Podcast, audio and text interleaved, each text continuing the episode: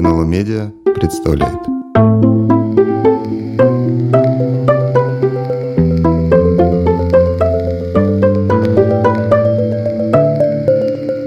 Один в поле. В этом выпуске упоминается общество «Мемориал», признанное в России иноагентом. Хуже некуда.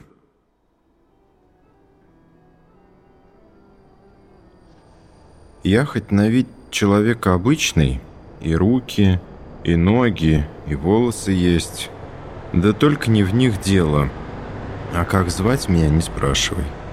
Может, Семен, а может и Алексей, а может и Дмитрий.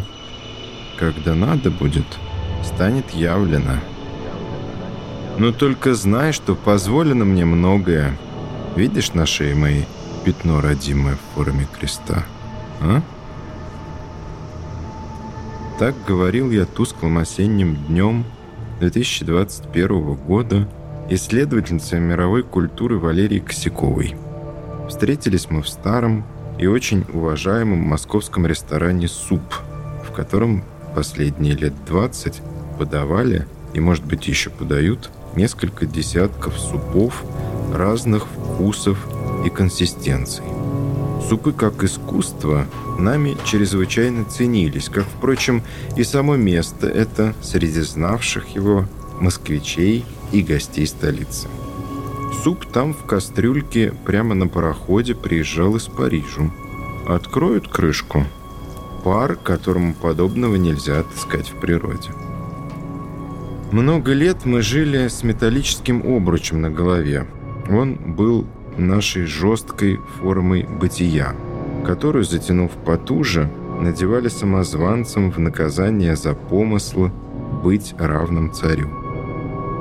И у тебя будет тиара, и у тебя. Той осенью закрывали общество «Мемориал», и это давило на нас, но не на «Мемориал», который был тогда и остается после формального закрытия содержательнее и сильнее государства Российская Федерация. Время так стремительно отсчитывает такты, что пока я писал предыдущее предложение, мемориалу дали Нобелевскую премию мира. В тот день я обещал Лере деньги. Много денег. Золотые талеры Ефимки были спрятаны у меня в надежном схроне. Они пригодились бы. Происходящая катастрофа вполне осознавалась нами и было необходимо найти вариант ее проживания. Разумеется, мы не знали и не могли представить, как и когда случится большая война и последующий за ней крах системы РФ. Но в том, что все это скоро произойдет, не сомневались. Ноябрь в Москве месяц мерзотный, внимание к себе не приковывающий. Радость осени скоротечна – Стоит закурить в нежной прохладе, и вот ты уже неуютно куришь, а нервно дымишь на ветру между стеной и забором какого-нибудь сучьего перешейка. Такая осень в городе нуждается в надежных выставках или в рождении нового. Как рождалось новое тогда, когда нас еще не было? Новое рождалось на золотом крыльце – где в ряд сидели царь, царевич, король, королевич. И новое рождалось вдали от Золотого Крыльца, когда человек становился социальным актором. Это созидание совсем не обязательно было диссидентским по форме, но часто диссидентским по содержанию. Да, такое разделение весьма условно, но государственную историю и по сей день воспринимают как альфу и омегу прошлого, а историю параллельную – но не менее важную, поскольку не менее продуктивную, иногда не знают вовсе. В этой истории, как в кафе Дель Ротонт, безумие было сродни блузе, без нее никак. Был я молод, ходил и спрашивал людей. 20 лет записывал их рассказы про советское прошлое. И люди часто говорили так – вы не представляете, как сейчас свободно и сколько возможностей. Впрочем, это было до войны. Рассказывая о своей жизни, они не обсуждали советскую власть, не описывали прошлое в категориях борьбы и противостояния, а скорее старались объяснить, что коридор возможностей в России традиционно узок, и расширить его они могли лишь своими действиями, отстранившись от мира, социума, понимая объединение, норму, общность как ритуальный танец. Ты входишь в круг только для того, чтобы скорее из него выйти. Время шло. Суп привычно ударил в голову. Над его парами московской пифии я стал понимать многое. Про лук парей, и про грибы, про мозговую косточку и про специфические формы, творчество и чудотворство человека в условиях наследственной жестокости государства. Как правило, мы видим высказывания одиночки, часто иррациональные или обладающие какой-то своей формой внутренней рациональности, которая ценна сама по себе, как самозванчество. Тусклым утром в кабаке на большой дороге лже-Петр или лже-Алексей, вдруг поняв свое одиночество и безнадежность, тихо запел. «Сторона ль ты моя, сторонушка, ой, сторона моя чужая!» «Ты кручина, ты моя кручинушка!» кручина большая, Что не сам на тебе сторонушка, Не сам я зашел, заехал, Что зашел, зашел добрый молодец, Не своей охотою, Что охотой добрый молодец, Большою неволей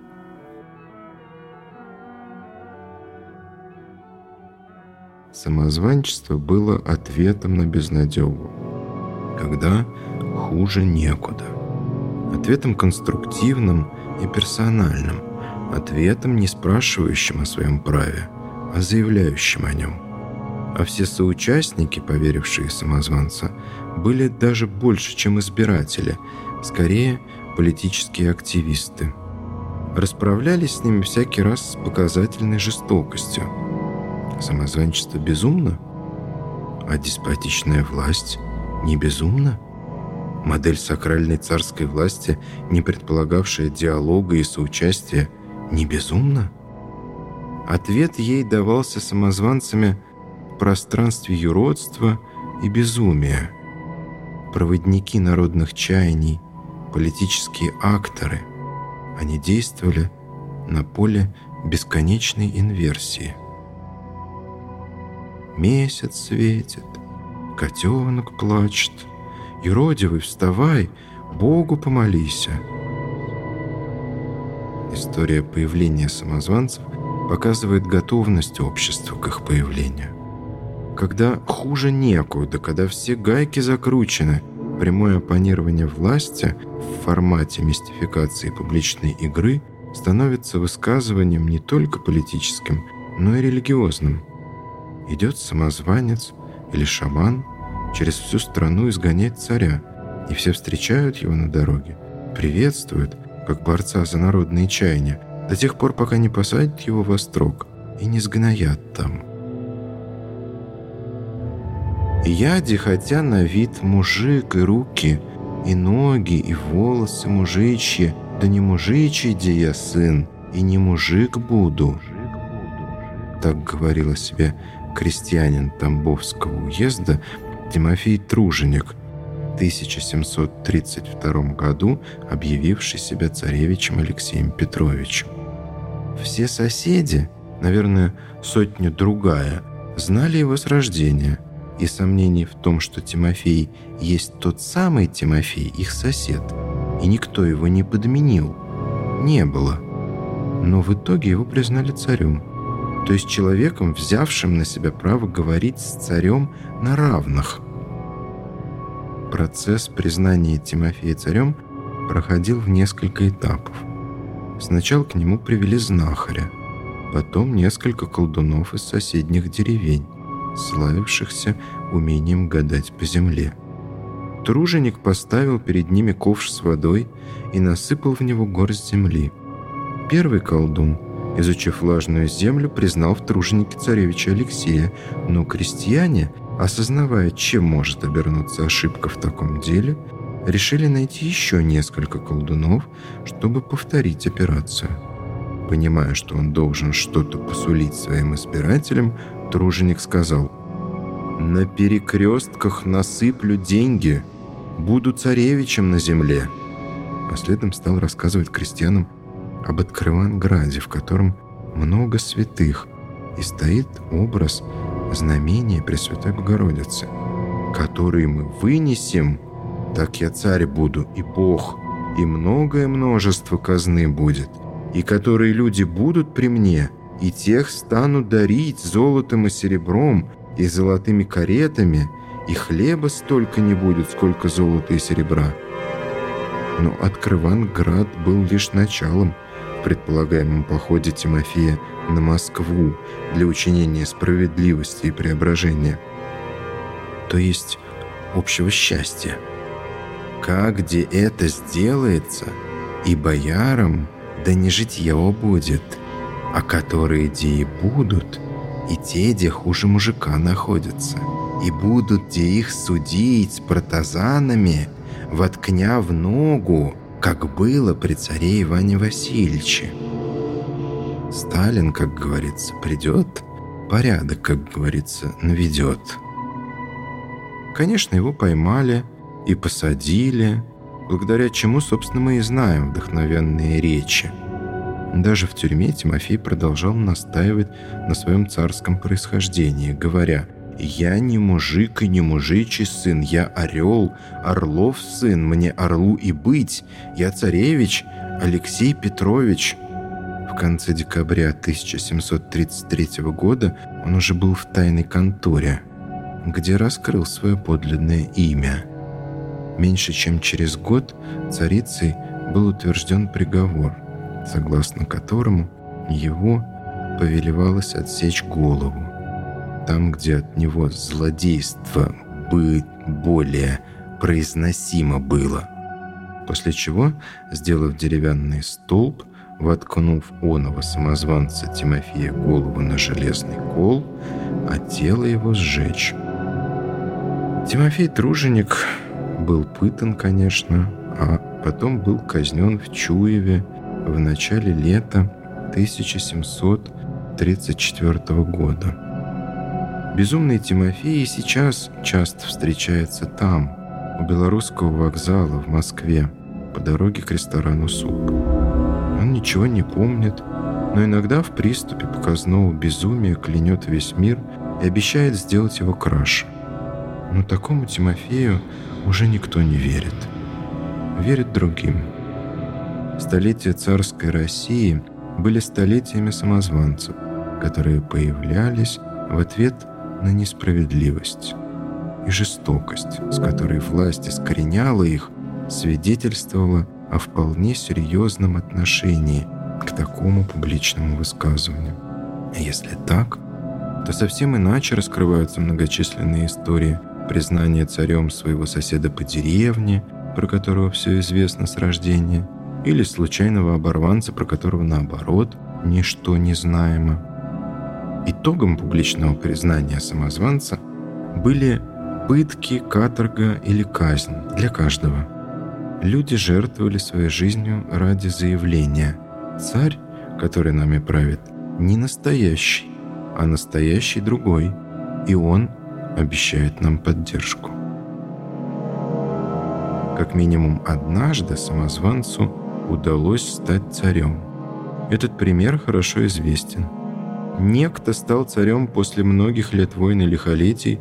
Он назвался спасшимся сыном царя Ивана, царевичем Дмитрием, и смог создать широкую коалицию из польских шляхтичей и многих именитых московских бояр. Есть ли разница, каково его имя? Он был коронован в Москве, в Кремле, но то была не только заслуга личности и красноречия, сколько традиция наименования и сумма факторов, настолько разных, что не грех вспомнить и известный природный апокалипсис 1600-1603 годов, который, как теперь предполагают, произошел после взрыва и последовавшего извержения вулкана Вайну-Путина, Перу 19 февраля 1600 года. Якобы именно его серные выбросы настолько повлияли на атмосферу, что на несколько лет радикально изменили климат Земли. Это крупнейшее извержение стало одной из причин в череде событий глобального похолодания, известного как Малый ледниковый период. И началось тогда во всем мире бесконечная питерская осень, которая не предполагала урожай, только холод и голод два года подряд. Больше десяти лет голода и полная деградация господствовали на всем пространстве Московского царства. У кого был нож длиннее, тот и побеждал. Вся жизнь стала убийство и грабеж. Кто мог, бежал подальше и поглуше. Символом преодоления должен был стать новый царь. На короткий миг им и оказался муж Марины Мнишек, уже упомянутый царь-самозванец. Мать убитого царевича Дмитрия, Иннокене Марфа, признала его своим сыном, несмотря на то, что это был не он. А Марина, первая коронованная русская царица, и те, кто ее поддерживал, в какой-то степени стали символом нового курса. Марина была бы прекрасной царицей, красавица и авантюристка, строительница прекрасной России прошлого. А муж ее, император Дмитрий, был человек простой. Песни, говорят, пел, жалостливые. Что пойду, пойду, пойду сокручинушки, Молодец, разгуляюсь. Что пойду, пойду, зайду к сударушке, В гости побываю. Да спрошу, спрошу вас, сударушки, об ее здоровье, что здорова ли ты, моя любезная, спала, почевала. Суп прошел, как майский снег, а самозванцева осталось. Оно изумительно интересно и популярно описано в книге аргентинского историка Клаудио Энгерфлома «Аз есть царь», которую несколько лет назад мне посчастливилось подготовить в издательстве «Новое литературное обозрение». Оно и сейчас со мной, это самозванство.